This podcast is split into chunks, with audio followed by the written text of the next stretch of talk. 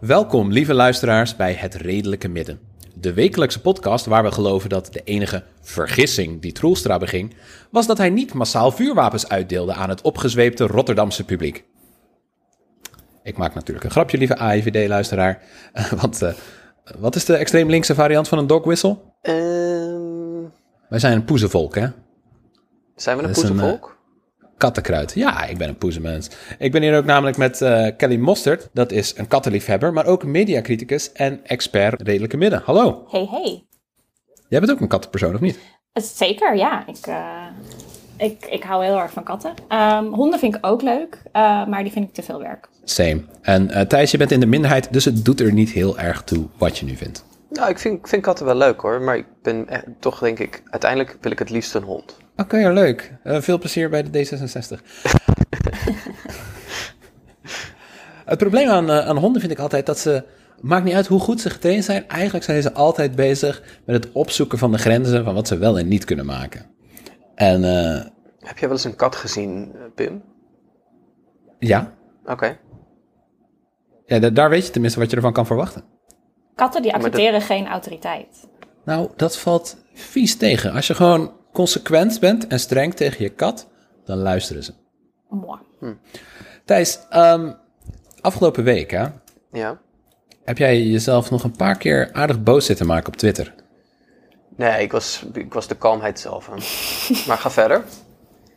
Nou, we weten allemaal dat Twitter is een verontwaardigingsmachine. Ja. Het is erop gebouwd, het gedijt ervan. Het trekt eh, niet alleen aandacht naar het platform zelf, maar ook naar natuurlijk ehm, de websites die er linken en er advertentieinkomsten binnenharken. Het is slecht voor je om boos te reageren op anderen, maar toch doe je het. Waarom is dat? Waarom is het slecht? Waarom is het slecht? Kun je, kun je dat toelichten? Nou, in de directe zin is het natuurlijk slecht voor je bloeddruk, voor je ontspanning. Ehm, je blijft natuurlijk heel de tijd bezig op een platform waar je eigenlijk niet heel erg veel leert. En dat zeg ik als iemand die 800 keer per dag naar Twitter kijkt. Maar ook in de, in de langere zin natuurlijk is het hele verontwaardigingsverdienmodel bijzonder schan- eh, schadelijk voor eh, een fatsoenlijke omgang in de digitale ruimte met elkaar. Want je, je saboteert eh, elkaars goede wil voor kliks. ja. Ik moet, ik moet even kauwen op dat zinnetje, je saboteert elkaars goede wil. Is dat, is dat zo? Is dat zo dat, dat je elkaars goede wil aan het saboteren bent? Nou, je maakte bijvoorbeeld ruzie eh, met een oud-collega van mij. En eh, die vertelde mij vorige week toen we gingen borrelen dat hij helemaal geen zin had in ruzie. En ik ken hem ook wel een beetje als een hartstikke redelijke en vriendelijke kerel. Maar toch op Twitter gingen jullie, vlogen jullie elkaar in de haren. Ja, niet, nou, ja, Spreekwoordelijk, want niet letterlijk natuurlijk. Ik probeer toch wel als beleid te hebben dat ik zelf niet ruzie opzoek, maar dat als iemand een beetje een kutopmerking maakt of gewoon iets heel erg doms zegt, ehm, dan reageer ik daar wel op, ja. Ja, maar waarom, eh, waarom laat je dat niet gaan? Ehm, mag ik jou vragen, maar wat is, wat is jouw, wat is jouw bezwaar? Of wat is jouw, zeg maar, wat is jouw, wat is jouw ehm, weerzin tegen, tegen hoe ik reageer? Nee, ik, het, ik heb geen weerzin tegen hoe je reageert. Ik maak me gewoon zorgen om je. Zorgen. Oké. Wat, ik, eh, wat natuurlijk het probleem is dat op Twitter is er geen plek voor genuanceerde discussies. De tekenlimiet laat dat niet toe. Mhm. En een ander probleem is natuurlijk dat ehm, er wordt niks opgelost met debat. Je zei het zelf al in de eerste aflevering. Ja, nee, ik ben het ook helemaal met je eens. Ik snap ook niet waarom mensen steeds met mij in discussie proberen te gaan op Twitter. Als je toch gelijk hebt. Ja, nou, ik, ik- goed, volgens mij moet je... Twitter, Twitter is gewoon een beetje zenden, dus je moet daar, zeg maar, een goede tweet... ehm, is ook gewoon heel stellig, weet je. Maar, maar Twitter is geen debatmedium. Ehm, maar ik snap ook niet dat mensen dan, zeg maar, toch denken dat het wel een debatmedium is... en op mijn tweets komen reageren. Je hoeft helemaal niet op mijn tweets te reageren. Ik snap ook niet dat die reactieknop er zit. Je moet Ehm, je moet, je moet eh, een like geven of je moet het retweeten. Maar voor de rest moet je gewoon me met rust laten. Want ik heb, ehm, ik heb uiteindelijk toch denk ik niet echt een, een boodschap aan. maar als mensen reageren op mij, dan ja, ben ik de behoorte niet om daar toch af en toe weer even op terug te reageren. Maar ik probeer, ik.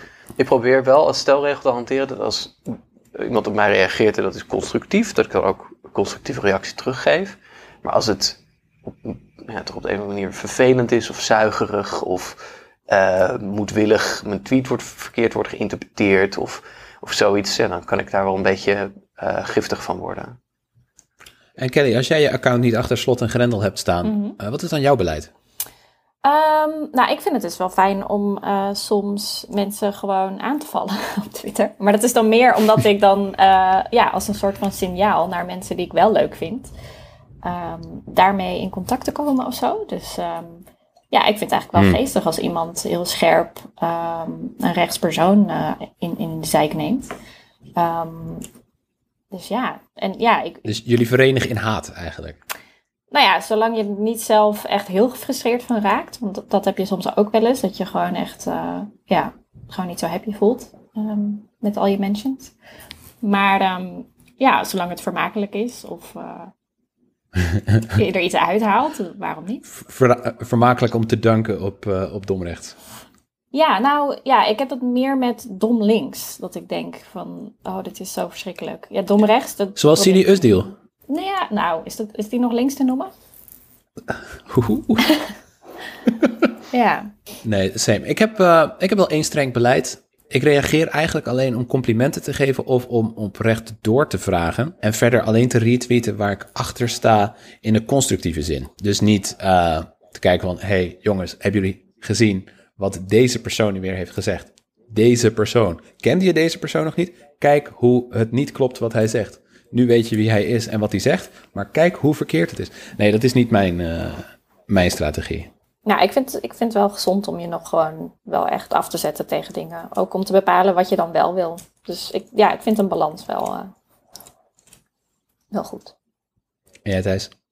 Ja, ik denk, ik ben het uiteindelijk denk ik wel eens met, met jou, Pim. Het zou toch beter zijn als we allemaal van die rotwebsite uitloggen.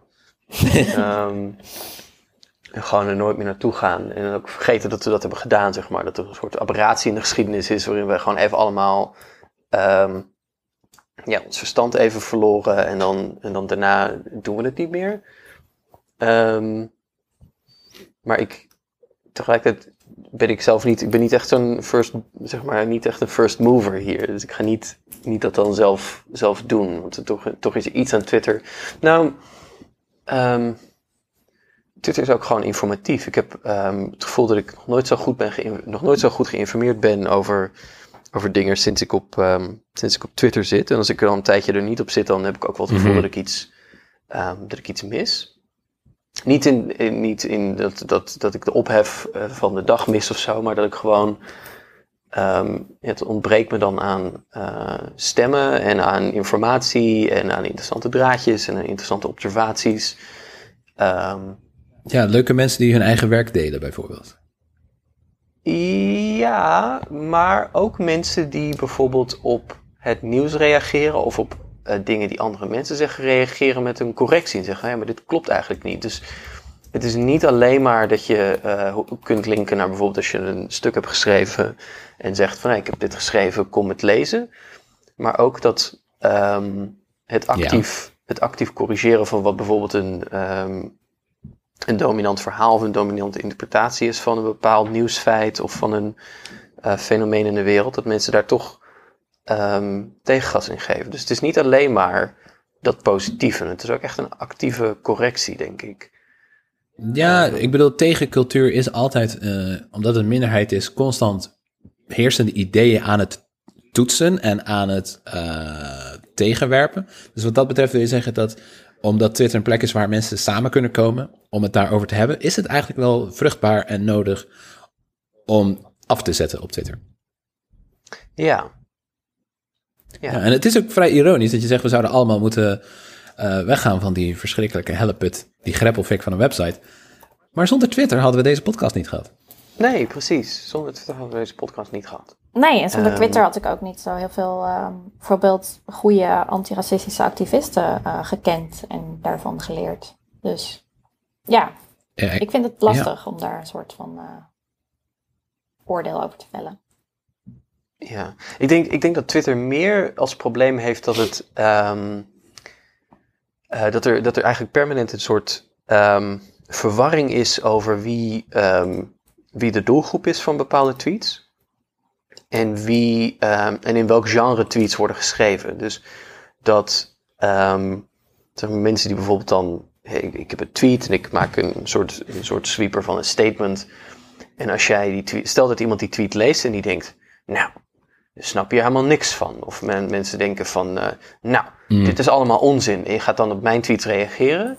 Dan denk ik van ja, maar dan was jij misschien niet de doelgroep hier voor de tweet. Zeker niet als het een reactie is in de trant van.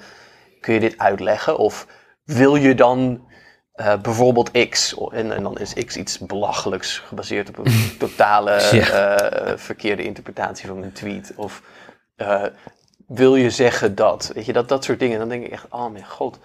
Ik kan, ik, ik kan dat zelf niet ehm, onweersproken laten. Dus elke luisteraar naar deze podcast, die weet precies, die, ja, dat zal voor mensen geen verrassing zijn, maar je kunt mij heel makkelijk kun je stangen. Ehm, op, op Twitter, ik ben heel makkelijk uit de tent te lokken. Ehm, Ja, maar, je kan niet winnen. nee, je kunt niet winnen. Maar ik. ehm, Maar is dat belangrijk dan, het winnen? Dat is ook een Nee, oorlogs... winnen is eh, niet zo. Ja, het winnen is niet zozeer belangrijk. Maar ik, ehm, nou, om even terug te komen, Pim, wat je zei van ja, ja, ja, Thijs, jij maakt ruzie op Twitter. Ik ga dus niet. ehm, ik zoek eigenlijk zelden tweets op van mensen met wie ik het oneens ben, om daar dan in hun reacties eh, iets op te zeggen. Ik retweet wel eens mensen die echt iets heel raars hebben gezegd, maar dan is dat meer van een beetje zeg maar van look at this asshole, zeg maar. Mm. Maar over het algemeen ga ik niet, ik ga niet zeg maar zelf iemands mentions opzoeken om daar eens even flink in discussie te gaan. Maar mensen doen dat soms Hmm. wel bij mij en die gaan dan, weet je, dat zijn dan, ja, mensen die dan in een bio hebben staan dat ze Forum voor Democratie stemmen. Die gaan dan reageren op een, op een tweet. En dan denk ik, ja, waarom, waarom kom je dat nou hier doen? wat, denk je, wat denk jij daar eigenlijk uit te halen? Ehm, Ja, waarschijnlijk om je weg te pesten. om mij weg te pesten. Nou, dat, dat gaat ze denk ik niet, eh, niet lukken. Het lelijke midden.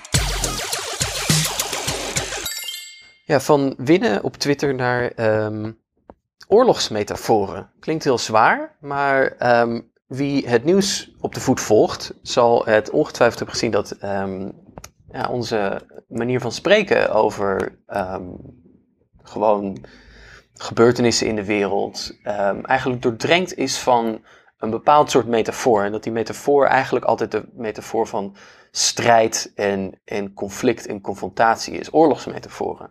Ehm, en dat leek ons nou een interessant onderwerp om eens wat langer bij stil te staan. Want het is eigenlijk een heel vreemd fenomeen. Eh, als je bijvoorbeeld nieuws kijkt, eh, nieuws tot je neemt over het coronavirus, dan gaat het voortdurend over het eh, bedwingen van ehm, dat virus, niet om het genezen ervan of het. ehm, nou, ik wilde al zeggen het bestrijden ervan, maar dat is precies weer zo'n oorlogsmetafoor. Dus het, het is ook helemaal geïnternaliseerd. Ehm, maar dat de manier waarop we ehm, over, over bijvoorbeeld een, een, een epidemie spreken, eigenlijk al doordrenkt is met die taal van, van strijd en, en geweld. En of je daar nou iets tegen kunt doen. Ehm, en ik vraag me eigenlijk af wat je dan, dan daartegen kunt doen. Maar Kelly, heb jij, jij, jij, jij, het viel jou met name op, ehm, geloof ik, van de week, Mhm. ehm, dat, dit, dat dit zo ehm, overal Ja. aanwezig is. Ja, klopt inderdaad. Het is, het is denk ik iets dat zodra je het ziet, eh you, you cannot unsee it. Maar inderdaad, het viel me ook op. En ook bijvoorbeeld als je het hebt over het coronavirus. Het is niet alleen de taal, eh, de uitdrukkingen die we gebruiken, maar ook de manier überhaupt hoe er over bericht gegeven wordt. Bijvoorbeeld NOS heeft een pagina, dat, dat lijkt gewoon één op één het format van oorlogsberichtgeving. Dus titels als het dodental loopt op, eh, kaartjes met verspreidingen. Ehm, dus het is, ja, het structureert ook gewoon heel erg ehm, hoe, we hoe we een concept begrijpen, denk ik. En, En waarom, Ja. is, dat, waarom is dat niet goed?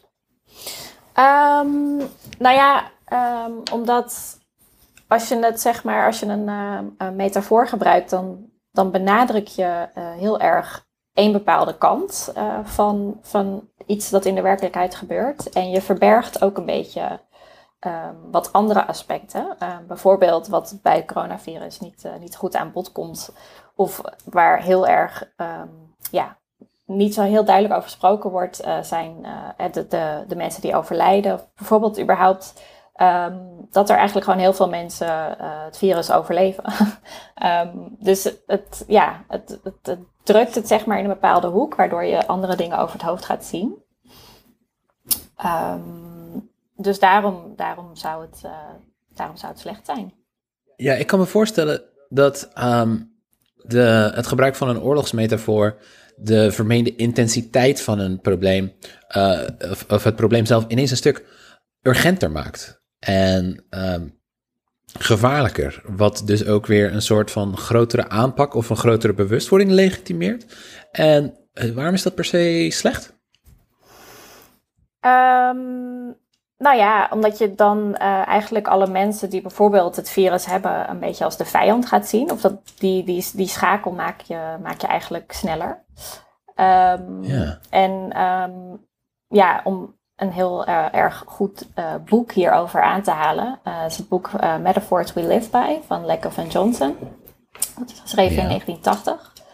Ehm, en om een voorbeeld te geven, er, zij beginnen bijvoorbeeld met het uitleggen over de metafoor ehm, ruzie eh, is oorlog. Dus bijvoorbeeld als we ehm, ehm, een, een ruzie hebben met elkaar, dan bespreken we dat vaak ook in oorlogstermen. Bijvoorbeeld, hè, je valt me aan, ik moet me verdedigen, dat soort dingen. Ja. Maar het verbergt bijvoorbeeld het aspect dat een ruzie ook een vorm van samenwerking is. Dus je maakt allebei tijd vrij om, om een conflict op te lossen. Of tot, tot een soort van weer naar toe te komen. eh, te komen. Ehm, dus ja, op die manier ehm, eh, ja, haal je de aandacht een beetje weg van bijvoorbeeld eh, dingen die, waardoor we gewoon wat meer geneigd zijn om, om elkaar tegemoet te komen. Ja, ja, dus als ik Thijs confronteer met het feit dat hij ruzie maakt op Twitter met mensen, dan benadruk ik in mijn taalgebruik eigenlijk, of dan, dan vergeet ik met mijn taalgebruik eigenlijk dat het ook een manier van samenkomst is. Ja, En want je, je, geeft iemand wel, eh, je geeft iemand wel je tijd eigenlijk. Dat is eigenlijk best wel, ja, best wel waardevol. Ik, ik maak ook geen ruzie met mensen op Twitter. Mensen maken ruzie met mij op Twitter. En je bent echt een, een ontzettend zonnig persoon, voor zover ik je ken, Thijs. Dus ik weet ook niet waar mensen het vandaan halen. Ja, ik snap het niet. Mensen komen gewoon ongevraagd zomaar ruzie met mij maken. Ehm, ik vroeg mij nog af, specifiek ook in het geval van het coronavirus. Denk, als, je, als je daarover spreekt in, in termen van oorlog en strijd, en, en dodental en eh, bedwingen en, en, en dat soort dingen, is dat je dus de slachtoffers van het virus, de mensen die ziek worden, ook eigenlijk hebt, helemaal hebt uitgevlakt en tot een soort, ik wil niet zeggen ehm, ehm, vijanden hebt gemaakt, maar wel tot een. ehm, je, hebt, je hebt ze eigenlijk al een klein beetje ontmenselijkt, om, omdat ze niet meer ehm, mens zijn die lijden aan een ziekte en voor wie dat persoonlijk een grote, eh, grote tragedie is, en ook een heel groot gevaar en een heel groot. nou, die, ja, we moeten maar hopen dat die mens, dat, dat iemand die ziek wordt weer beter wordt. Maar je hebt ze eigenlijk gemaakt tot een soort tot, tot, een, tot, een, tot, een, tot een gevaar voor anderen. Hè? Maar, maar door eigenlijk hun, hun menselijkheid uit te vlakken en ze te reduceren tot de drager van een, eh, van een groot risico. Ehm, en dat is eigenlijk ook een heel onprettige manier van spreken over andere mensen, omdat je daarmee ehm, nou, eigenlijk vergeet dat ze op de eerste plaats mensen zijn die eh, getroffen zijn door een groot, eh, groot ongeluk, groot pech. Ja, ik wil niet ehm, een heel te bouwde conclusie hieruit trekken, maar draagt dat ook bij aan wat we zien wat er met eh, Chinese mensen wereldwijd gebeurt? Hoe zij behandeld worden? Ook hier in Nederland? Ja, we nemen gewoon heel snel, denk ik, inderdaad, ehm, ja, het, het militaire attitude over van de ander en, en, en onszelf. Ehm, dus het glijdt gewoon heel makkelijk door in inderdaad eh, hè, grenscontroles, ehm, eh, dat soort dingen. En inderdaad, we hebben al gewoon vrij racistische ideeën over, eh, over wat er in Azië gebeurt of in China. Ehm, Ja. Dus dat, ja, dat gaat als een tiet, ja. Ja.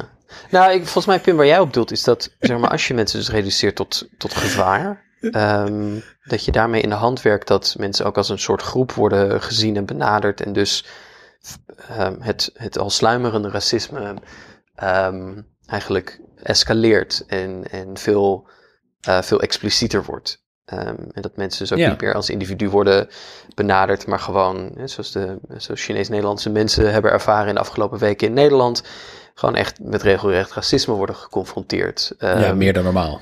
ja, eh, de, de- ik zag gisteren een nieuwsbericht hier in, ehm, in de Verenigde Staten dat. Ik, ik, snap, ik snap daar ook de reden overigens niet voor. Het is te bizar voor woorden, maar dat ehm, Chinese restaurants hier eh, enorm lijden onder de uitbraak van het virus. Omdat mensen. Ik weet niet wat er, wat er, wat er, wat er eh, misgaat in, in hun gedachten, maar mensen gaan dus niet meer eh, naar Chinese restaurants.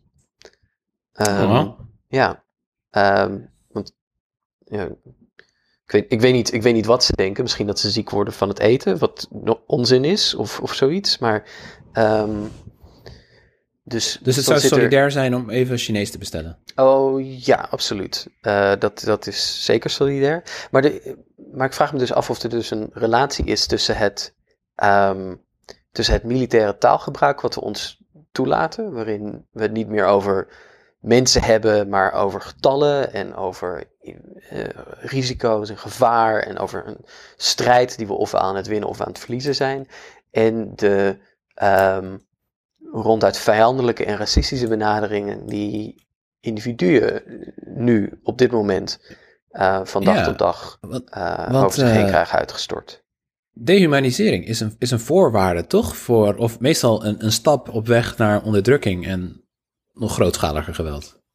Ja, ik, ik denk het ook. En om even in te haken, eh, ook wat Thijs zei. Kijk, ik ben niet eh, zelf Aziatisch, dus ik kan niet spreken voor het racisme eh, wat plaatsvindt. Maar een ander nadeel van de oorlogsmetafoor, ehm, die bijvoorbeeld wordt toegepast in het bedrijfsleven, ehm, eh, die ondervind ik wel. Ehm, dus hey, ik ben op werk en er zijn woorden als eh, nou, strategie, tactiek, eh, execution, logistiek, markt veroveren, dat soort dingen. Oh Die ja. komen ook heel erg uit het militaire domein. Eh, maar het militaire domein is ook heel erg masculien. Dus het biedt ook helemaal geen ruimte van oudsher aan vrouwen of LGBTQ mensen. Dus als, zeg maar, als je ook het bedrijfsleven grotendeels inricht volgens de militaire structuur en begrippen, dan, ja, dan zullen wij, of ik, eh, die dan niet automatisch tot de ingroep behoort, eh, echt ook arbeid moeten gaan verrichten om, om gezien en begrepen te worden. En je ziet het nu trouwens ook met het coronavirus, dat er heel veel Ja. columns ook komen nu van eh, Chinese mensen of Aziatische mensen. Van hey, let op, weet je, dit is, er gaan heel veel dingen mis nu met, met racistische ideeën en uitspraken. Dus het is, ja, het leidt gewoon tot heel veel ehm, eh, werk, eh, waardoor we daar ook weer eh, een plekje voor onszelf moeten maken. Ja, we kunnen daar een mooi voorbeeld van nog even in de show notes zetten. Ehm, en je raakt ook daarmee dus een ander onderwerp, is dat oorlogsmetaforen ook in het zakenleven gebruikt worden. Ja, zeker. Dus je, je ziet dat bijvoorbeeld ook terug in benamingen van, van functies. Van, ja, bijvoorbeeld ed- editor-in-chief is best wel gebruikelijk bij kranten. Ehm, executive producer, ehm, CEO, dat is een, chief executive officer. Ehm, je hebt zelfs eh, volgens mij diversity officers, wat gewoon Ja. gewoon best wel een foute term is als je daarover nadenkt. Ehm, ja, het, het, het- we hebben het best wel overgenomen vanuit, vanuit eh, het militaire idee. En het gaat, ook, het gaat ook best wel natuurlijk of zo. Mensen hebben het eigenlijk ook niet eens meer door ehm, Mhm. dat het daar vandaan komt. Het legitimeert ook vaak wel zo'n strenge verticale hiërarchie op de werkvloer, hè? zo'n eh, zulk taalgebruik. Zeker, ja. Ja, heel erg. Waarin het dus moeilijker is, wat jij zegt, eh, niet-mannen worden enigszins uitgesloten door dat taalgebruik. Ik kan me voorstellen dat dat dan ook bijdraagt aan eh, discriminatie en marginalisering op de werkvloer. Ja, ik denk wel dat, eh, dat het daar heel erg mee te maken heeft. En bijvoorbeeld ook het idee van, van het glazen plafond. Een soort van ja, iets waar je op, op een gegeven moment tegenaan loopt. Het is heel moeilijk te zeggen wat het precies is. Maar er lijkt een soort norm te zijn. Waar je, waar je als vrouw of als ja, niet-man, zeg maar, of niet-witte eh, persoon eh, gewoon buiten valt. En dat is gewoon heel, heel vreemd. heel bevreemdend om dat te vinden. Is het, is het mogelijk om ons een werkvloer voor te stellen of überhaupt een bedrijf voor te stellen waar die taal eigenlijk helemaal is uitgebannen? Bijvoorbeeld ten, ten gunste van een meer ehm, samenwerkingsgericht perspectief of een. ehm, want ik zit mij dus af te vragen. Ik vind die, ik vind die taal instinctief onprettig. Ehm, maar is dit niet gewoon helemaal ingebakken in het wezen van het kapitalisme? Als je een bedrijf hebt of, bij, of een, of een, of een hè, ehm, zeg maar de baas bent van een bedrijf, dan, dan word je toch in onze economie ook aangemoedigd om de, co- de concurrentie te verslaan. Mm. Ehm, en om het meest machtige of meest dominant eh, te worden. Je hebt helemaal geen belang bij ehm, samenwerking, want je bent elkaars concurrent. En dus is het eh, eten of gegeten worden, et cetera, et cetera. Dus heeft dat ook niet te maken met gewoon eh, puur de structuur van onze economie? Ja, nou dat is dus ook wat, ehm, eh, wat ze in het, in het boek zeggen. Ehm, eh, dus ja, het is inderdaad, het heeft gewoon heel erg gewoon ons doen en denken gestructureerd. Het is niet alleen maar taal. Dus je kan inderdaad in je bedrijf zeggen van nou, we, schaffen bepaalde taal af. Ehm, wat ik denk, dat is ook een heel goed begin. Maar het, het gaat inderdaad veel meer ook om, om de structuren die we hebben overgenomen, de hiërarchieën. De, dus ja, ik, ik denk zeker dat als je nadenkt over in termen van metaforen, dat je dan eh, ook de, de, de handvaten hebt om dat ook aan te gaan pakken. Ehm, en ehm, om bijvoorbeeld na te denken over alternatieven. Ehm, in het boek is het een hele mooie. doen ze een voorstel om eh, het meer te hebben over bijvoorbeeld. in een andere cultuur hebben ze eh, de metafoor ruzie is dans. Dus dan gaat het veel meer over een bepaalde ritme dat je hebt. Inderdaad, een soort samen synchronisatie die je dan kan bereiken. Ja, Dus ja. dat zijn alweer hele andere ehm, eh, dingen die je daarmee benadrukt. En Oké. eh, En ja? het boek waar je naar verwees is Lakoff and Johnson, Metaphors We Live By. Ja, sorry. Ja, dat is echt een super, super goed boek. Ehm, ik zou het zeker aanraden eh, aan iedereen. Ehm, ja, en ze hebben ook nog een andere die ik ook wel mooi vond. En dat was eh, Love is a Collaborative Work of Art. Ehm, Waardoor je, als je het meer gaat hebben over, of meer gaat kijken ook naar de kunstdiscipline überhaupt.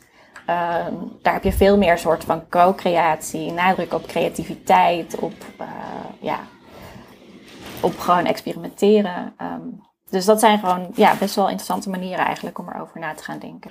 Ja, en laten we, als, als dus dat eh, oorlogstaalgebruik een patriarchale samenleving legitimeert en voortzet, waarin dus ook eh, verticale hiërarchieën op de werkvloer ontstaan, oftewel duidelijk met bazen en werknemers, eh, is het eh, anarchistische uitgangspunt dat er geen bazen moeten zijn ook een manier om gewoon van het woord baas af te komen.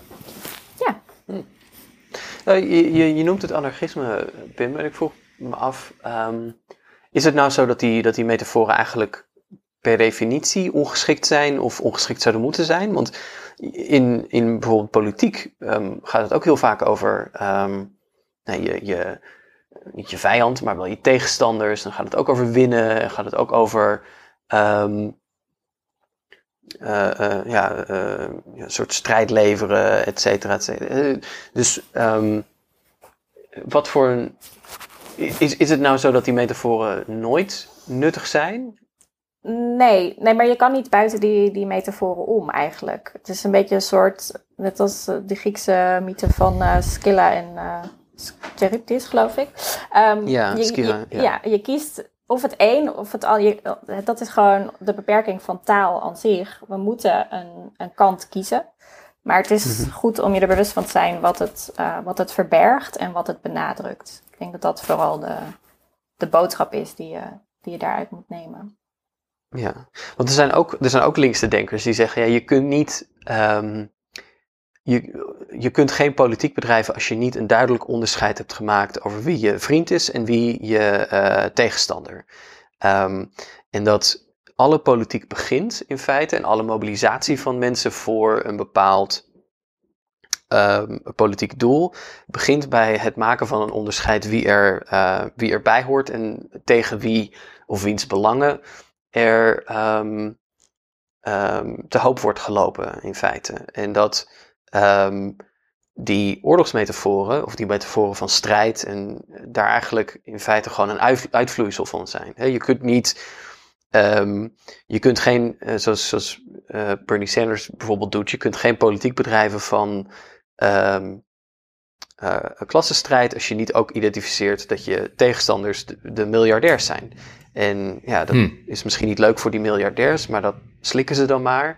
Uh, maar er moet een idee zijn over wie de tegenstander is, omdat je anders je, um, de, de groep om wie het gaat niet kunt identificeren, hè, die 99%, en het belang niet kunt identificeren. Want als je niet een onderscheid maakt tussen die twee groepen, dan kun je ook geen onderscheid maken tussen het belang wat erna wordt geschreven. Dat is. Um, Chantal Mouffe bijvoorbeeld zegt dit. Die zegt van ja, linkspopulisme moet uh, uh, uh, een onderscheid maken tussen vriend en tegenstander, vriend en vijand zelfs. Wie zei? Uh, Chantal Mouffe is een academicus die zich voor dit perspectief onder andere be, beroept op het werk van Carl Schmitt. Um, en Carl Schmitt is een, um, ja, een vrij akelige denker. Um, niet alleen theoreticus van uh, van dit vijandsbeeld, zeg maar, als basis voor alle politiek. Maar ook uh, jurist en ideoloog van Nazi-Duitsland. Um, iemand die daar actief oh. zelf ook. Ja. Um, Schmid, er is een enorme, er is een enorme opleving van Schmid. Um, Schmids werk in feite in academische kringen. En dat is iets van de afgelopen 10, 20 jaar. Waar er een enorme interesse in Schmid is gekomen als een soort kritiek, juist ook van links, op de liberale neiging om alles in termen van consensus en samenwerking en um, harmonie te willen plaatsen, omdat dat eigenlijk een depolitiserend effect heeft. Uh, en dat de angel uit heel veel um, ja, progressieve en revolutionaire politiek haalt, omdat het die politiek eigenlijk bij voorbaat al dwingt tot het aanvaarden van een, van een compromis. En dus ook geen ja, effectieve, uh, effectieve strijd kan leveren. Ja, dan doe ik het weer. Nu heb ik een, uh, allerlei oorlogen. Het wordt helemaal niet erg. Nee, nee, maar het is, het, ik denk dat er twee radicaal verschillende modellen zijn van over politiek nadenken. Dus aan de ene kant heb je dat model van Chantal Mouffe, eh, gebaseerd op Schmid, hè, waar heel akelige ook consequenties aan, aan kleven. Maar Mouffe probeert dat Um, probeert daar iets van zeg maar, te, te, te redden uh, en, en, en het akelige deel eigenlijk uh, ja, het kaf van het koren te scheiden. Of je hebt een model van, ja, dan moet ik eigenlijk denken aan Willem Schinkel, die zegt radicale liefde. Wat een, um, uh, denk ik, een veel universalistischer en eigenlijk een soort ja, christelijk model is van het tegemoettreden van uh, diegene met wie je het oneens bent en die misschien aan de andere kant van de streep staan met, met liefde totdat je ze um, voor jou hebt gewonnen. Ja. ja, Kelly, hoe sta jij daar tegenover? Nou ja, um, ik denk dat um, die radicale liefde, het is op zich ook wel mooi. Maar ik zou wel het punt willen maken dat op het moment dat uh, jij gevaar loopt of dat jouw bestaansrecht wordt bedreigd, dat uh, strijd wel degelijk gerechtvaardigd is. Ik bedoel, ja, oorlog en strijd is ook gewoon een, een, menselijk verschijnsel om onszelf te kunnen verdedigen en om een bestaansrecht uh, op deze aardbol te kunnen opeisen. Dus ik denk, um, ik denk dat we het zeker niet helemaal weg moeten, moeten gooien, ook niet uit politieke um, politieke middelen die we kunnen inzetten. Um, mm -hmm. Maar dan is de kritiek, denk ik, dat de oorlogsmetaforen worden toegepast op, het, op, op de verkeerde dingen. Ja, of dat we er gewoon niet bewust van zijn. Ja, dus, dus dat, dat uitgerekend daar waar uh, samenwerking en, en, en um, een coöperatief model heel goed op zijn plaats zou zijn. In het, um, uh, in het genezen en oplossen van een wereldwijde mogelijke pandemie dat daar je dus die taal niet gaat toepassen, uh, maar dat eventueel in een ander domein wel weer zou kunnen. Ja, bijvoorbeeld. Of, en houdt uh, oog voor, uh, voor datgene wat als collateral damage wordt gezien. De, de, de mensen, de zieken, de ouderen.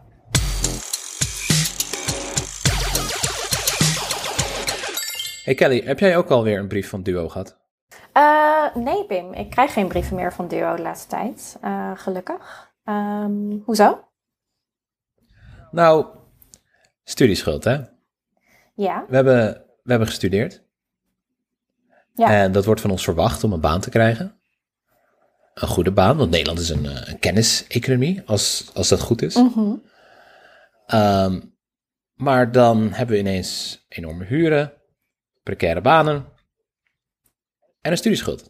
En dat is volgens mij een soort van gevangenis, is het niet? Het voelt inderdaad als een eh, gevangenis. Ehm, wel een, nog een leuk eh anekdootje over mijn eh, studiefinanciering, Pim. Ik kreeg namelijk geen aanvullende beurs. Ehm, want de aanvullende beurs die werd vastgesteld aan de hand van het inkomen van mijn ouders, zoals bij iedereen. En ehm, mijn vader verdiende te veel. Alleen mijn vader die woonde in Nieuw-Zeeland en ik had nauwelijks contact met hem. Dus ja, ik, ik kreeg ook geen, geen geld of iets van hem. Eh, ik was wel blij als hij eh, me opbelde en eh, mijn verjaardag wist te herinneren. Dus nee, ik ben wel flink genaaid door, door Dus Duo. even voor de duidelijkheid. Ehm, je vader verdient geld, maar je hebt niet dat contact met je vader waarvan de duo ervan uitgaat dat je het hebt. Dus krijg je geld nog van je vader, nog van de dienstuitvoering onderwijs. Klopt, ja. En dat ehm, was, die aanvullende beurs was best wel veel. Volgens mij 240 euro per maand of zoiets. Dus dat eh, liep ik mis. Ik kon natuurlijk wel eh, lenen. eh, hè, want schulden maken, dat, dat, dat vinden we allemaal prima. Ehm, maar ja, nee. Ik, ik heb ook heel veel... ehm, eh, ja, ik, heb- ik heb een soort bezwaar ingediend bij de IB-groep destijds. En mij werd verteld Ja. dat mijn enige optie was om mijn vader juridisch afstand van me te laten doen. Wat als ik er aan terugdenk, gewoon echt een ontzettend ingrijpende eh, ja, een maatregel was geweest voor mij. Als ik ook nog eens mijn vader, met wie ik heel slecht contact had, ehm, had ge- gevraagd van... hé hey pap, wil je misschien even dit formuliertje ondertekenen waarin je afstand van me doet? Ehm, ik heb dat gelukkig niet gedaan. Ehm, maar Dus eigenlijk gewoon een soort van contract van papa, jij houdt niet van me, bewijs het even. ja, zodat ik geld Jemig. krijg. Dat is heel, eh, heel naar. En ja, ik vind dat eigenlijk dat duo op deze manier eh, best wel geweld aandoet aan, eh, aan personen met die precaire gezinsrelaties hebben. En het is ook gewoon echt een onwijze inmenging van de overheid in, in de privésfeer eigenlijk. Ehm, en ik heb nog even nage, nagezocht. Eh, het is nog steeds volgens mij zo dat, eh, eh, dat duo dit hanteert. Dit is echt, ver- echt verbijsterend. Ja, als ik er nu aan terugdenk. Ja. eh, eh, Het spijt me dat je dat moet overkomen. Maar wat is, wat is in vredesnaam de be- van het duo hierachter? Nou ja, ik, ja, ik denk dat het gewoon een standaard eh, eh, eh, norm is. Duo gaat gewoon uit van een normatief gezinsbeeld van twee ouders die in gelijke mate een kind ondersteunen bij het studeren. Maar dat gaat natuurlijk gewoon volledig voorbij aan de realiteit. Je hebt gewoon niet altijd zijn ouders echt volledig betrokken bij opvoeding. Uh, allebei de Nee. ouders. Er zijn gezinnen waarbij ouders het belang van hoger onderwijs ook niet echt inzien. En ook daarom ook überhaupt gewoon niet bijdragen. Er zijn ook gezinnen waarbij je dus wel vermogende ouders hebt. Uh, maar die bijvoorbeeld financiële steun aan kinderen onthouden. Als een soort van disciplinering of een vorm van, uh, van abuse. Um, Ja. ja, dus de, de, die, die inkomenstoets is echt. Uh, ja, fout. Ja, er zijn gezinsrelaties waar bijvoorbeeld een echtscheiding dit, zeg maar, deze, deze rechtlijnige logica van, van duo helemaal doorkruist. Hè? Als er bijvoorbeeld in die echtscheiding allerlei afspraken zijn gemaakt over alimentatie en wie wat betaalt, et cetera, dan maakt het dus helemaal niet uit wat het inkomen van de een of de ander ouder is. Want ook daar um, ja, loopt de realiteit van wat de gezinssituatie is, gewoon dwars door de, um, door de aannames die, die duo allemaal doet. Um, en dan is het ook nog eens zo dat Duo dan heel vaak.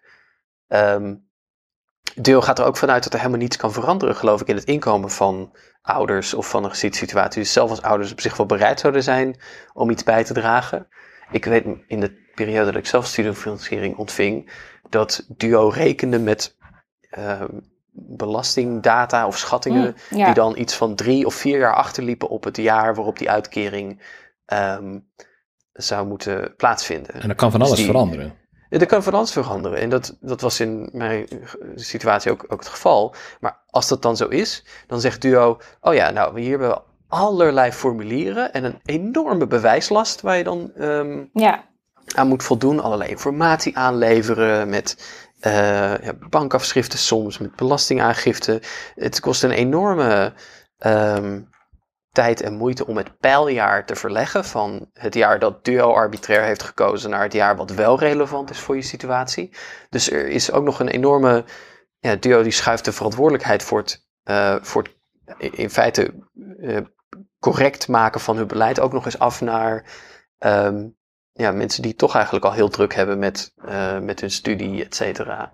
Ehm, Ja, want wat de beweegredenen zijn van Duo om dat zo aan te pakken, is niet heel relevant. Maar wat het wel doet, is dat het dus landelijk bij talloze mensen Mm. eh, de druk op de schouders legt om een, eh, sorry voor het woord, een heet, echt een heel erg heteronormatief eh, gezinsbeeld te onderhouden. En een soort van welvaartsstandaard waarbij je zelf voor je kinderen moet zorgen. Elk, in elk geval. Ja. Ehm, maar het is, een, het is een uitvloeisel, geloof ik, van de gedachte dat ehm, dit soort voorzieningen ehm, alleen zouden moeten toekomen aan mensen die er absoluut en ondubbelzinnig ehm, recht op hebben. Dus het is een. ehm, je ziet dat debat op dit moment ook in de Verenigde Staten, waar, een, waar voortdurend zeg maar een, een ja, discussie is tussen moet, eh, als, de over, als de staat eh, besluit om inkomenssteun te doen, om bepaalde subsidies te verstrekken, eh, om eh, bijvoorbeeld het mogelijk te maken naar eh, onderwijs te genieten, moeten die dan universeel zijn, hè, voor iedereen toegankelijk, of moeten die ehm, op maat gesneden, zoals mensen dat dan zeggen, worden voor individuen. Maar als je die tweede premisse accepteert, dan accepteer je ook dat je voortdurend overal een onderscheid moet gaan maken tussen diegenen die er wel recht op hebben en diegenen die er niet recht op hebben. Maar het bewijs van ergens recht op hebben wordt dan altijd afgeschoven op die groep die iets claimt. Ehm, en je raakt heel vaak, denk ik, gevangen in een soort spiraal van telkens maar proberen om ehm, ja, de, de, niet, de, de, de, de mensen die het niet verdienen en het niet waard zijn, eh, ergens van uit te sluiten. Ehm, maar het is een, een soort disciplineringsmechanisme die, eh, ja, zoals we Ja. zien in het geval van Duo, dus enorm negatieve effecten heeft. Ja, en nou ja, wat je ook ziet is dat eh, als je dus zo'n voordeel alleen voor een klein deel van de bevolking eh, beschikbaar stelt, wat sowieso een, een niet heel mondig deel is van de bevolking, eh, is het ook veel makkelijker weer eh, weg te bezuinigen als een rechtse eh, beleid weer aan de macht komt. Ehm, je ziet bijvoorbeeld bij een voordeel als de hypotheekrenteaftrek, dat tamelijk universeel is en niet gebaseerd is op, op, eh, op kapitaal of inkomen, eh, dat het veel moeilijker afschaffen is. Terwijl ehm, die, ja, die kleine voordelen, die, die gaan er wel makkelijker uit.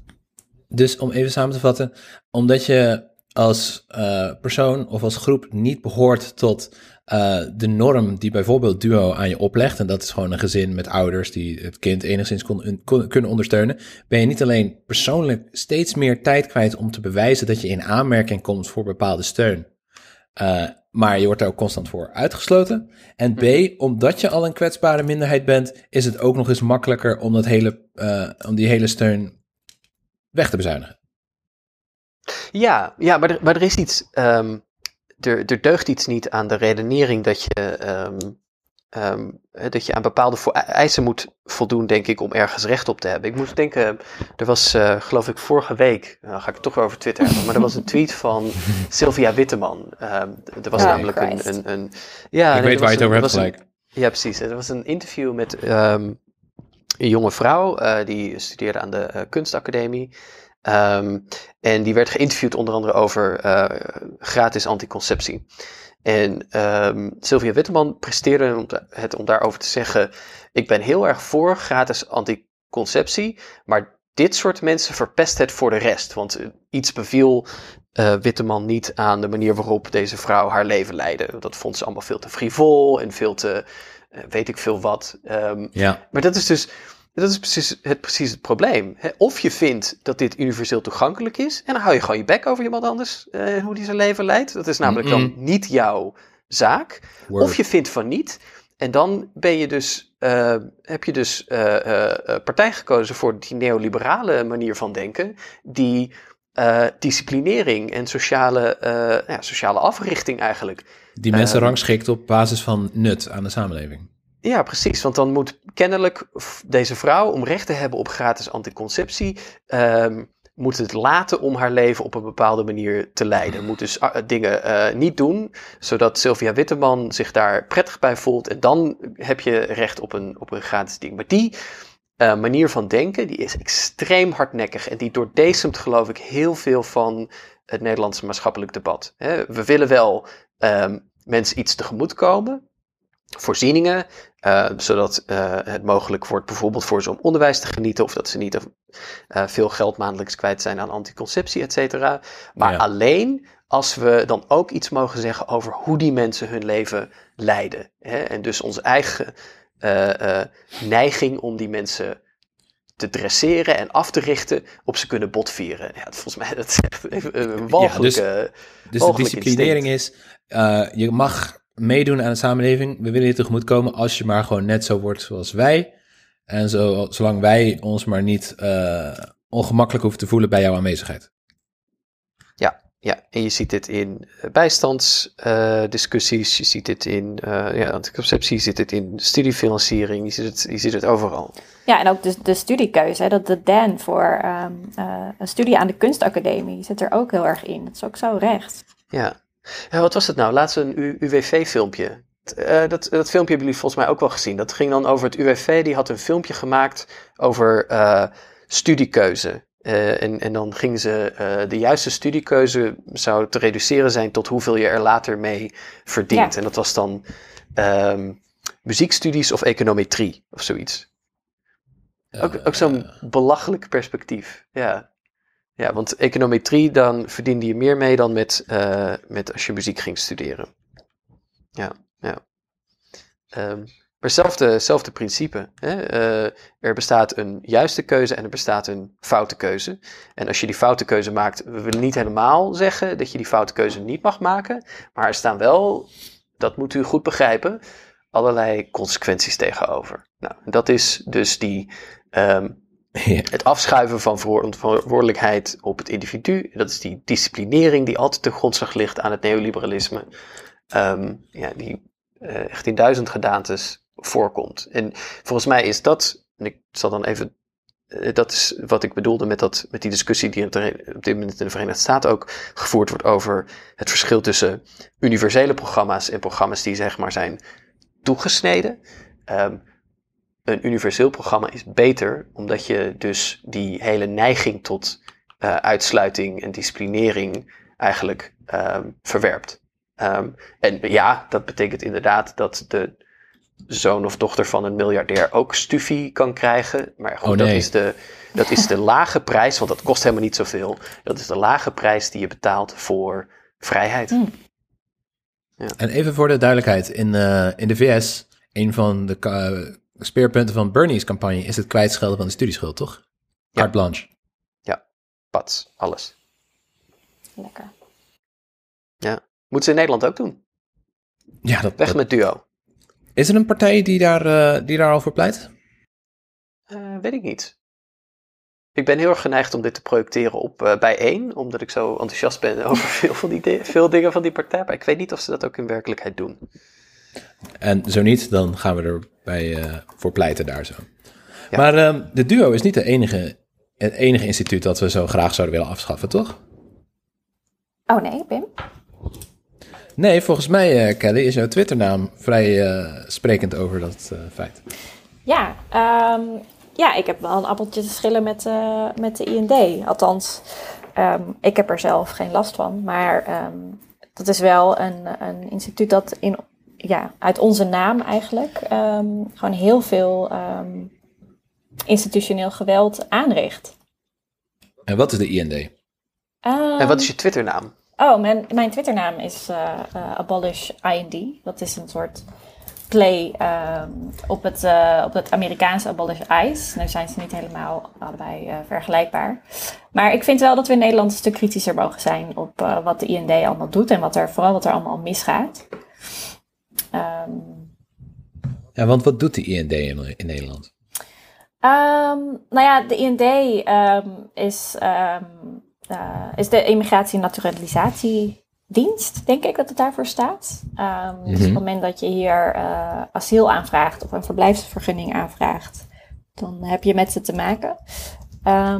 En eh, ja, dat zijn een aantal keer natuurlijk in het nieuws gekomen door dingen die heel erg mis zijn gegaan. Er zijn kinderen in Nederland die, eh, die worden weggestuurd in feite. Ehm, die zijn wel in Nederland geboren, maar die, eh, die moeten naar een soort land van herkomst, waar ze dus eigenlijk niet vandaan komen. Ehm, dat hebben we een paar keer in de media gezien, natuurlijk met Lily en Howick en eh, Mauro bijvoorbeeld. Ehm, maar er zijn bijvoorbeeld ook voorbeelden van homoseksuele mensen die eh, worden teruggestuurd omdat de INDE niet gelooft dat ze eh, vervolgd worden of dat ze eh, zelf homoseksueel zijn. Ugh.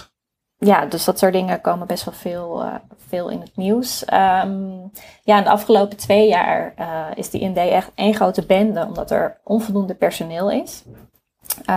De IND komt vaak ook niet op, opdagen bij zittingen, eh, stellen heel vaak bepaalde zaken uit. Ehm, zoals bijvoorbeeld eh, het voorbeeld van een eh, asielzoeker, Mariama, uit Somalië. Die is afgewezen door de IND doordat ze de verkeerde plaatsnaam hebben genoteerd in haar verhoor.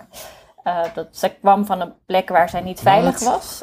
maar ze, ja, ehm, ze hadden dat verkeerd genoteerd. Dus de IND had bepaald dat het wel veilig voor haar was. Nou, zij is steeds weer in beroep gegaan. Eh, uiteindelijk is ze eh, op straat gaan zwerven. Ze is terechtgekomen bij We Are Here. Eh, ze belandde uiteindelijk ook op de intensive care. door gewoon, En We Are Here is een vluchtelingenhulporganisatie, toch? ja, We Are Here is een. nou, het is niet een vluchtelingenhulporganisatie. Het is eigenlijk gewoon de groep uitgeprocedeerde asielzoekers. Die geen, geen woonplek hebben, maar wel gewoon natuurlijk proberen te overleven. Dus die kraken af en toe panden hier in Amsterdam. Ehm, Ja. Ja, zij zijn gewoon Dus- echt een voorbeeld van mensen die buiten het systeem eh, vallen. En dus weer omdat eh, die IND de eigen bureaucratie niet kan bolwerken, wordt dus weer de beleid, bewijslast neergelegd bij de mensen die het kwetsbaarst zijn in dit hele proces. Eh, ja, maar het, dat is meer een feature volgens mij en not a bug dat ze dat niet kunnen bolwerken. Ehm, Ja, Thijs, jij hebt daar vast wel een, een, een neoliberaal fenomeen is dat, hè? Nou, het doet mij zo denken aan die casus van de Belastingdienst, waar ehm, eh, welke fout de Belastingdienst ook maakte, de eh, schuld en verantwoordelijkheid werd afgewenteld op, ehm, eh, op individuen. Hè? Die mensen die ehm, met die uitkerings- en toelagen, sorry, de toelagenaffaire. Ja. de Belastingdienst stapelde fout op fout op fout. Maar het enige slachtoffer dat werd gemaakt waren die mensen om wie het ging. En eh, in dit geval bij de IND is het hetzelfde. Er is een volstrekt. eh, die, die IND maakt fout op fout op fout. Ehm, en het slachtoffer zijn die mensen die. Ja, zowel, zowel zoals Kelly zegt, buiten het systeem vallen, want helemaal naar eh, gewoon de illegaliteit in worden gedrukt. Als tegelijkertijd de, het, al het impliciete geweld wat in die instituten samengebald is, Ja. ehm, over zich krijgen uitgestort. Ehm, en, en, en werkelijk leven wordt onmogelijk gemaakt. En in, in hoeverre denken jullie dan dat dat opzet is? Dat dat een bedoeld neveneffect is van bezuinigingen op overheidsfunctioneren? Ehm, ik weet niet eens of dit nou meteen een uitvloeisel van bezuinigingen is. Het is toch gewoon beleid van de IND. De IND gaat voortdurend in beroep tegen eh, toekenning van asielaanvragen. Ja, nou, ze hebben volgens mij sinds eh, 2015 hebben ze weer het aantal ehm, personeelsleden van de IND teruggedraaid op basis van de asielstroom. Eh, Terwijl er gewoon best wel veel zaken nog liepen. Dus dat hadden ze helemaal niet mogen doen. Dat heeft de IND later ook toegegeven. Dus ja, ik weet niet of het moedwilligheid is. Dat vind ik heel lastig. Maar het past natuurlijk wel gewoon heel erg inderdaad in ons neoliberale kapitalistische systeem. En het nadeel is dus, het principe van zo'n IND is dat we simpelweg niet mensen het voordeel van de twijfel geven wanneer wij zelf eh, de fout in gaan. Ja, want ik bedoel, waarom kunnen we niet gewoon zeggen, ook bij de Belastingdienst en bij de IND, hey, er worden fouten gemaakt, eh, laten we bij voorbaat uitgaan van een onschuldigheidsbeginsel, een onschuldsbeginsel, en eh, mensen toelaten of eh, de belasting, eh, de, de, de boetes even op, op nul zetten. Maar wie is we? Wij als staat. Ik voel mij niet vertegenwoordigd door de IND. Maar hij doet het wel in onze naam. Ik weet niet of hij het in jouw naam doet. Nou ja, nee, dat doet de IND technisch gezien in, ehm, in mijn naam. Want toen ik werd geboren claimde de Nederlandse staat eigendom over mijn bewegingsvrijheid. En gaf mij daarvoor een eh, bonnetje en dat heet een paspoort. Eh, dus inderdaad, dat doet de staat technisch gezien in mijn naam. Maar de IND, als ik er iets over te zeggen heb, doet dat niet in mijn naam. Dit lijkt mij een, eh, dit is een organisatie die volstrekt strijdig is met ehm, hoe ik ze graag zou willen zien dat de wereld werkt. En ben het dus heel erg eens met de Twitternaam van Kelly, Abolish IND. Gewoon niet meer doen. Wat jij, Kelly? Ja, nou ja, het, het, het lullige is natuurlijk wel dat het, ehm, dat het wel gebeurt. En ook bijvoorbeeld de VVD, die heeft ook ontzettend lopen bezuinigen op de IND. Ehm, en het, het lastige is ook dat op het moment dat het niet zichtbaar is wat ze doen, ehm, dan is er ook niet een soort bewustzijn of uh, hè, dan kunnen we ook niet echt goed mobiliseren uh, tegen dit soort instituties. Ja. En wat daarnaast ook daarbij heel onvoordelig is, is dat, um, is dat de asielrechtsbijstand echt enorm is beknot en afgeschaft. Ja, vluchtelingen krijgen pas een advocaat, geloof ik, na eerste afwijzing.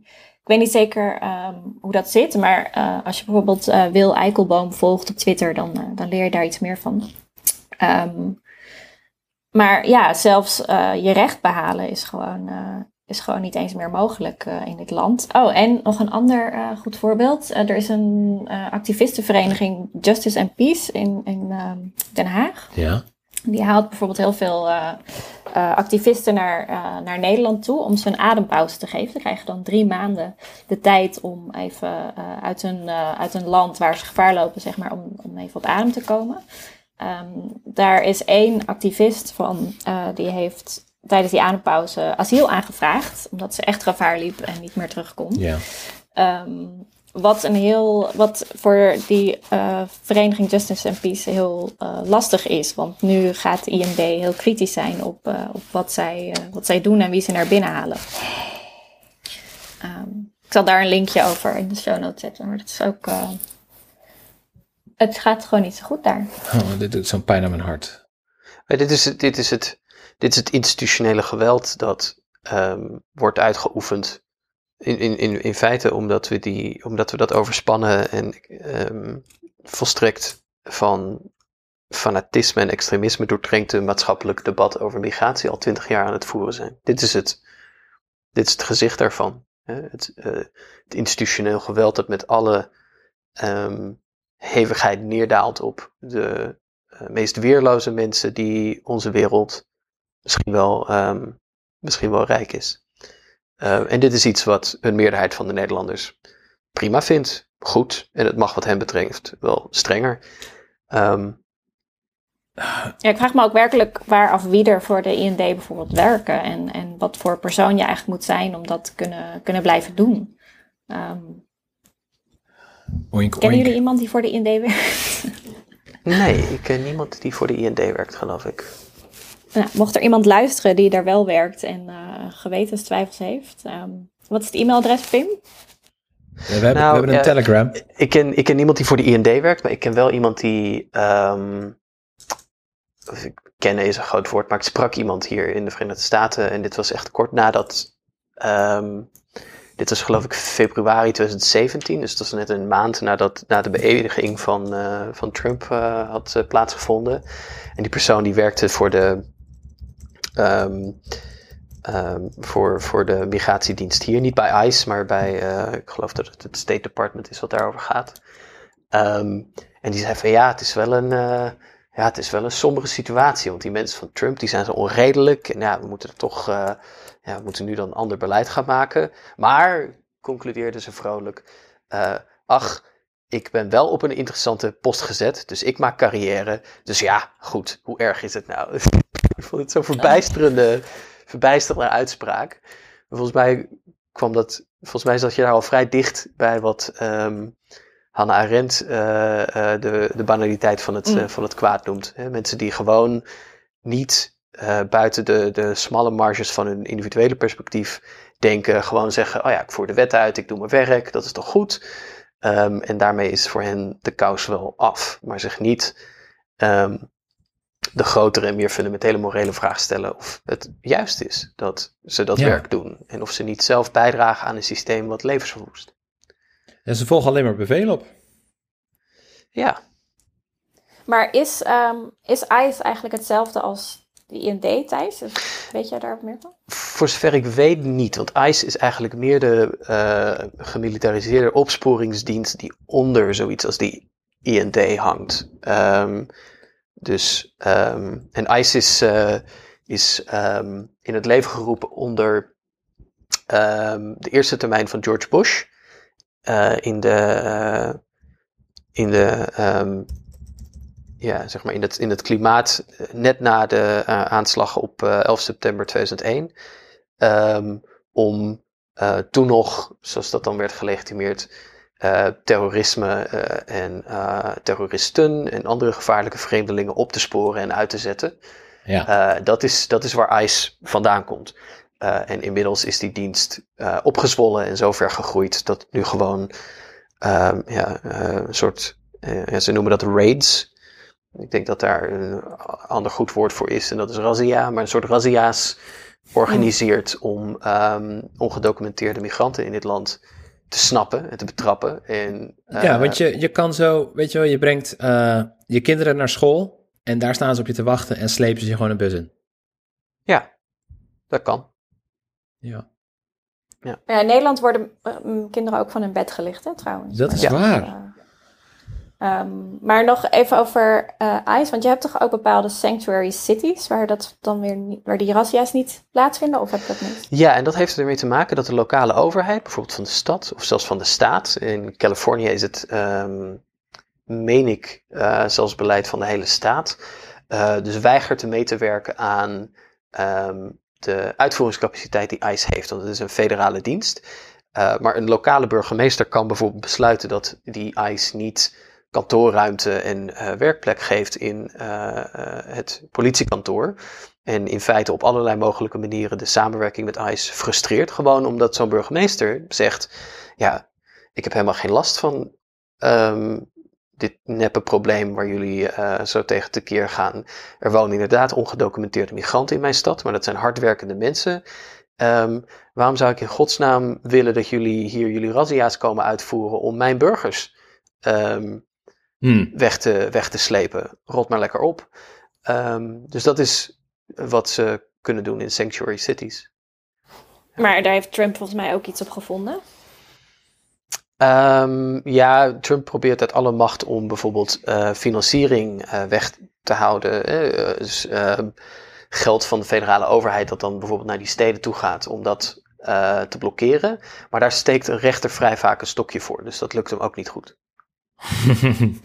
Lang leven Maar ik las, laatst macht. ook, eh, ik las laatst ook dat ze nu wel een soort van SWAT-teams gaan inzetten in die sanctuary cities. Om eh, toch eh, die immigranten wat harder eh, aan te gaan pakken. eh, en ze toch op te pakken. Ja, dat is wat ze, wat ze proberen. Maar ook, ook daar eh, zit er een eh, limiet op wat ze, wat ze in feite kunnen. Want als het SWAT-team bij jou op de deur klopt, dan ben je dus niet verplicht om ze eh, binnen te laten. En eh, lokale actiegroepen en lokale wijkteams ehm, eh, delen bijvoorbeeld ook ehm, ja, eh, foldertjes uit met informatie waar gewoon even de rechten die je hebt, als, zelfs als ongedocumenteerde migrant, eh, de rechten die je hebt staan eh, opgenoemd. Hè. Je bent niet verplicht om ICE je huis binnen te laten. Als je het wel doet, dan kunnen de consequenties desastreus zijn. Maar je hoeft dat niet te doen. Dus gewoon als die mensen met hun gepantserde busje op je stoep parkeren en aankomen kloppen, ge- geef geen kick, wacht tot ze weer weggaan. Eh, en dan kunnen ze je niet, eh, kunnen ze je niet pakken. Ik zag video's van mensen die een buurtgenoten die een menselijke keten bouwden om de auto van een buurtgenoot die dreigde uitgezet te worden door ICE. Ja. Uh, en ze maakten werkelijk een menselijke tunnel, als het ware, waar de bewoners door konden vertrekken van hun auto naar hun huis, zodat ze daar Ja. veilig konden zijn. Ja, ja, dat is fantastisch. Er is een. ehm, ik was in San Diego enkele jaren geleden, waar ik ook sprak met lokale activisten.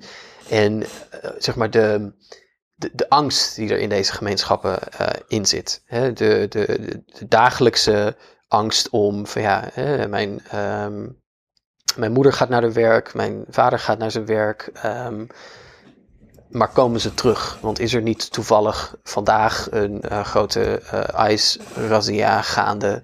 Ehm, ja, dat, die, is, die is echt verschrikkelijk. De, eh, Ja, de, Het is gewoon terreur eigenlijk. Ik kan me dat niet ja, voorstellen. en, en, de, en, en, de, en de angst waarmee mensen dagelijks leven. En ehm, het was heel schrijnend. Dat die, eh, ik sprak daar met een, ehm, met een man die zeg maar speel is in zo'n netwerk. Die heeft ogen en oren overal in, eh, in de stad San Diego. En die zei: Ik ben eigenlijk. ehm, ik ben nog meer bezig met mensen gerust te stellen. Hè, dat de politieauto die ze zien staan, de hoek niet toebehoort aan een operatie. Maar gewoon, dat zijn een paar politiemannen die, eh, die even aan het lunchen zijn en een donut aan het halen zijn. Ik ben daar nog drukker mee, eh, met het geruststellen van mensen. Elke dag, elk uur. Dan ehm, het actief organiseren van, ehm, ja, eh, eh, zeg maar, het, het- van preventie. Hè, dat mensen gepakt worden en, en worden uitgezet. Ja. Ehm, om, Maar om daarmee denk ik ook dat, eh, dat bijvoorbeeld, als je dan leest over die SWAT-teams, over dat Boortec, dat die Trump-regering weet heus wel dat het inhoudelijk niet veel uitmaakt. Maar het is wel echt om mensen angst in te boezemen. The cruelty is the point. The cruelty is the point. Ja, het gaat echt om dat machtsvertoon. Het gaat echt om, om de meest weerloze mensen tot ehm, symbool van iets heel akeligs te maken. Dus we hebben gewoon twee instituties ook in Nederland die eh, mensen het le- dagelijkse leven zuur maken door middel van disciplinering en geweld en angst. En er zou eigenlijk geen bestaansreden moeten zijn voor het duo of het IND. Hier, hier. In een ideale wereld niet, nee. Oh, abolish allebei.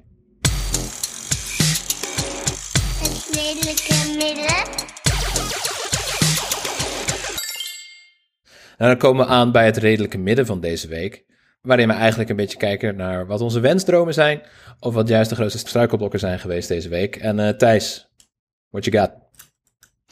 Ja, het redelijke midden van deze week is dat de eh, studieschuld wordt eh, kwijtgescholden. En daarmee komt helaas ook een einde aan nut en noodzaak van de dienstuitvoering onderwijs. Maar om daar toch wat aan te doen, ehm, wordt de dienstuitvoering onderwijs duo omgevormd tot de dienstuitvoering ongein.